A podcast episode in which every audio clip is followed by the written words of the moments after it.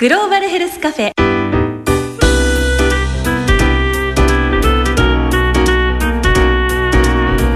この番組は生きる力を共に作る国立研究開発法人 NCGM 国立国際医療研究センターの協力でお送りします。お元気ですか？グローバルヘルスカフェ勝木陽子です。国際医療協力に関わる人たちが通うカフェってちょっと変わってませんか？ここのマスターはとっても面白いので私気に入って通っています。それでは早速カフェに入ってみましょう。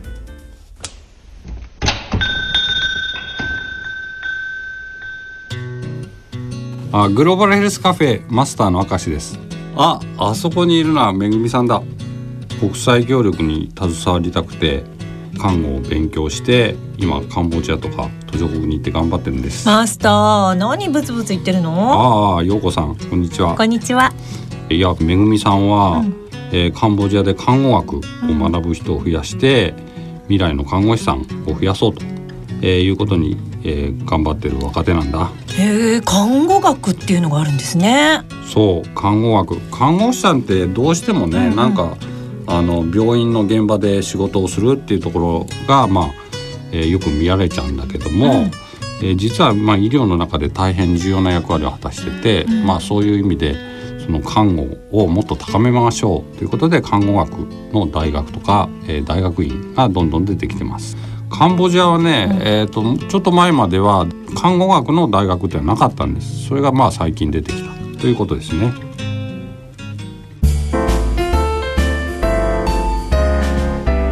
グローバルヘルスカフェ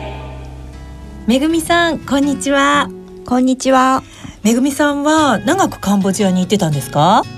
いえ短期で行ってました。1回目は1ヶ月、カンボジアの国立病院で働く看護師の支援に行ってきました。2回目は2ヶ月間、将来カンボジアの看護を担うリーダー育成の支援に行ってきました。じゃあ1回目のことからちょっと聞いていきたいなと思うんですが実際のそのカンボジアの看護師さんってどんな感じだったんですか？私が働いてきた、そのカンボジアの国立病院というのは、うん。小さく生まれたり、うん。あとは少し元気がなくて様子を見なければいけない、うん。まあ、病気を持った赤ちゃんたちが入院してくる病棟だったんですが、うん生まれてくる赤ちゃんの数もとても多くて、うん。入院する赤ちゃんも多いので看護師さんだけではうん。十分にケアをすることができなくて、うん。家族と一緒に看護を提供しているという状況です。なるほど。日本とはだいぶ違うと思うんですがそこでのその看護とかそのケアっていうんですか？そういったものっていうのはどんなことをやられていたんでしょうか？まあ、看護師の仕事はたくさんあるんですけれども、うん。やっぱり熱を測ったり、はい。脈を測ったり、うん。血圧を測ったり、まあ、そういうことを正しくできないと赤ちゃんたちを正しく見てあげることができないので、きちんと異常があるのかそうでないのかっていうのを判断できるように、うん。そういうことを一緒に考える勉強会を開きました。それって普通にやれることのような気がするんですけど看護師さんなら。そうですね。やはり私たちも学校でそういうことをきちんとうん。先生に教えてもらいながらうん。身につけていく技術です、そういう教育を受けてない看護師さんたちはそういったものの考え方をするのはやはり苦手ですしもうちょっと強化していかないと赤ちゃんを救ってあげることができないんじゃないかなと思いました。要するにちゃんとこう測ってそそれでこう調べていくみたいなことっていうことを全然やってないっていうことになるのかしら？そうですね。実際はなかなか難しいと思います。そこでどんなことをめぐみさんはやってきたんでしょうか？最初は何を考えて看護師さんたちがケアを行っているかというのを一緒にケアを通してあの観察するようにしました。まあそれを観察というのは何でしょう？この看護師さんと話し合うみたいな。どうしてそれをやってるの？って聞いたりする感じですか？そうですね。あとは一緒にあの赤ちゃんの熱を測るのもやらせていただいたり、と体を拭いたりするのも一緒にやらせていただいて、どんなことに看護師さんたちが困っていて、どんなことを支援してあげたら、もっと良い看護が提供できるのかなというのを一緒に活動しながら探していった感じですね。その一緒に活動していって分かったことってどんなことあります、まず一つは、もっと看護師として赤ちゃんに優しくして、赤ちゃんたちが早く良くなってほしいと思う気持ちというのは、うん。そこで働く看護師さんたちも一緒で、うん。お母さんたちが心配で、ん。お母さんたちもいい看護を提供してあげたいと思ってることがすごく分かりました。うん。反対にあのなんて言うんでしょうここはちょっともう少し何とかしたいなと思ったところはどういったところですか？で先ほども、あの話したようにどうしても勉強していないからなんですけど、例えばお熱が上がった時に、ただ冷やせばいいということでなくてその原因は何なのか考えて必要なやっぱり治療につなげられる看護というのを提供していってほしいなということは思いました。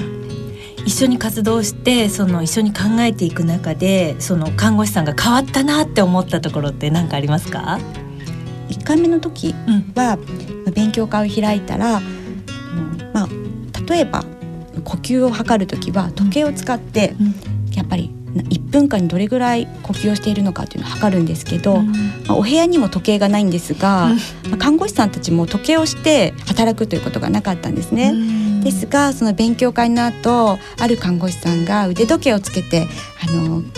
病棟に来てくれたんですね。それで一生懸命やってるところを見せてくれてあやろうというあの気持ちがとても嬉しかったです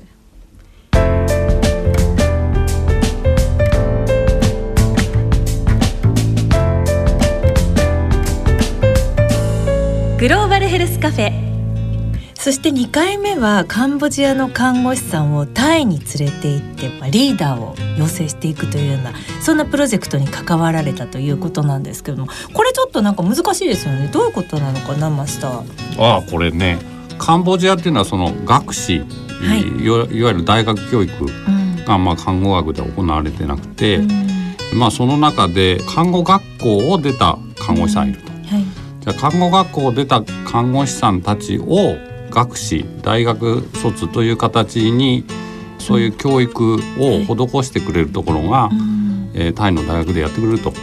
いうことで。まあ、要は編入みたいな形でこう学士になれるというようなそね。んなようなコースを作ってくれるプロジェクトそうですね。というまああの日本でもあるんですけど准看護師さんを看護師にするとか、えそれとちょっと形が違うんですが、まあ、そういう看護学校での看護師さんを大学卒という形にしてくると。さあ学問としての看護学っていうことがやっぱり看護の現場には必要だということを、まあ、身をもって感じためぐみさんですよね。このプロジェクトに関わってみていかがでしたか？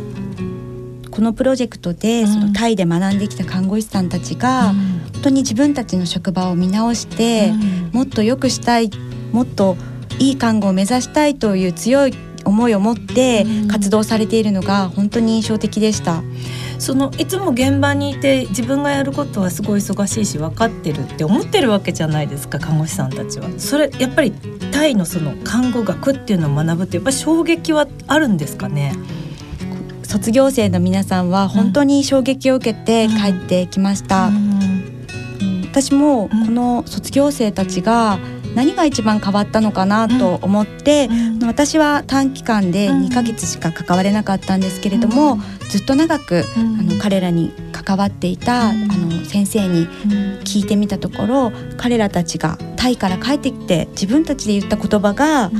これまでの自分たちの看護は何だったんだろう？ということを自分たちの口で述べたようです。それを聞いてそのタイでの看護というのがその目指すべきものになってきたんだなということが分かりました。なるほど。やっぱりどうしてこうなるのかなっていう気持ちっていうのは生まれてると感じました？感じましたね。まずモデルになる看護師さんたちがうんそばにいてくれるということは、やっぱりそうなりたい、そういう看護が提供したいという環境にきっといたと思うので、自分たちがもっといい看護を目指したいという気持ちに変わっていったんだと思います。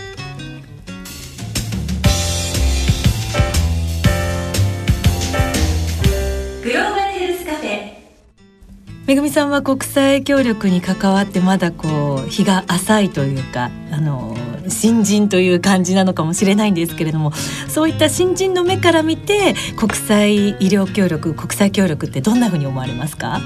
一番最初に初めてそのカンボジアに1ヶ月活動させてもらったんですけれども、一番最初に思ったのが、まあ、自分一人で何かができるなんて本当におこがましいなと思ったのが正直な気持ちです。ただ自分の経験と、その支援させていただく人たち看護師職の皆さんがこれから目指すところに何かこう一緒にできることがあるというのは、まあ、支援していくにはとても重要なことではないかと思っています。まだやっぱり自分も負けられない勉強しなきゃって思ったりしました。そうですね。カンボジアのそのリーダーになっていくだろう。彼らを見て自分がその立場だったら本当にこんな風に自ら看護を変えていこうという気持ちになって行動に移すことができたかなってそんな風に思ってあの彼らたちのそばで見ながら自分もやっぱりこれからの看護についてもっと考えていきたいなと思いました。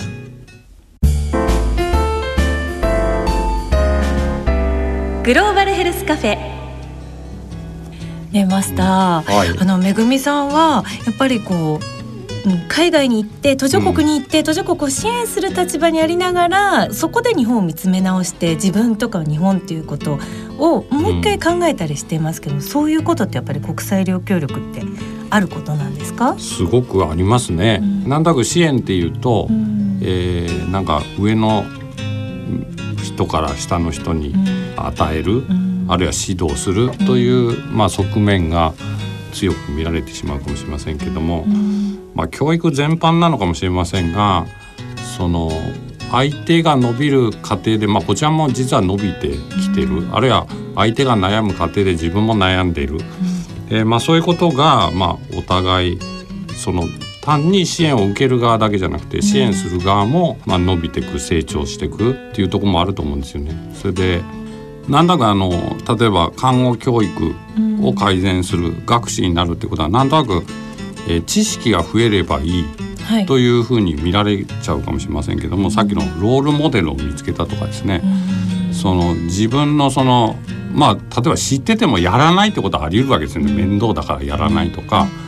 でもそうじゃなくて、えー、これをやるってことがあの重要だ。あるいはそれが規範として何ていうか身につく、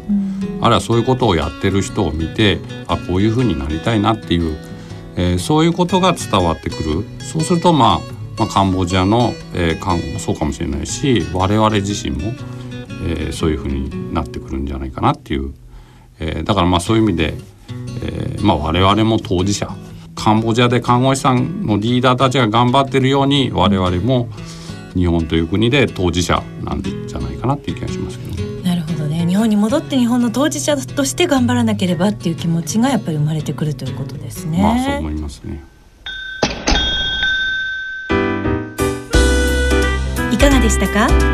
今回は未来の看護に向かってをテーマに国立国際医療研究センターの五十嵐めぐみさんからお話を伺いました。お相手は？マスターの明石秀親と。勝木陽子でした。それではまた来月第3火曜日午後5時10分にお会いしましょう。この番組は生きる力を共に作る国立研究開発法人 NCGM 国立国際医療研究センターの協力でお送りしました。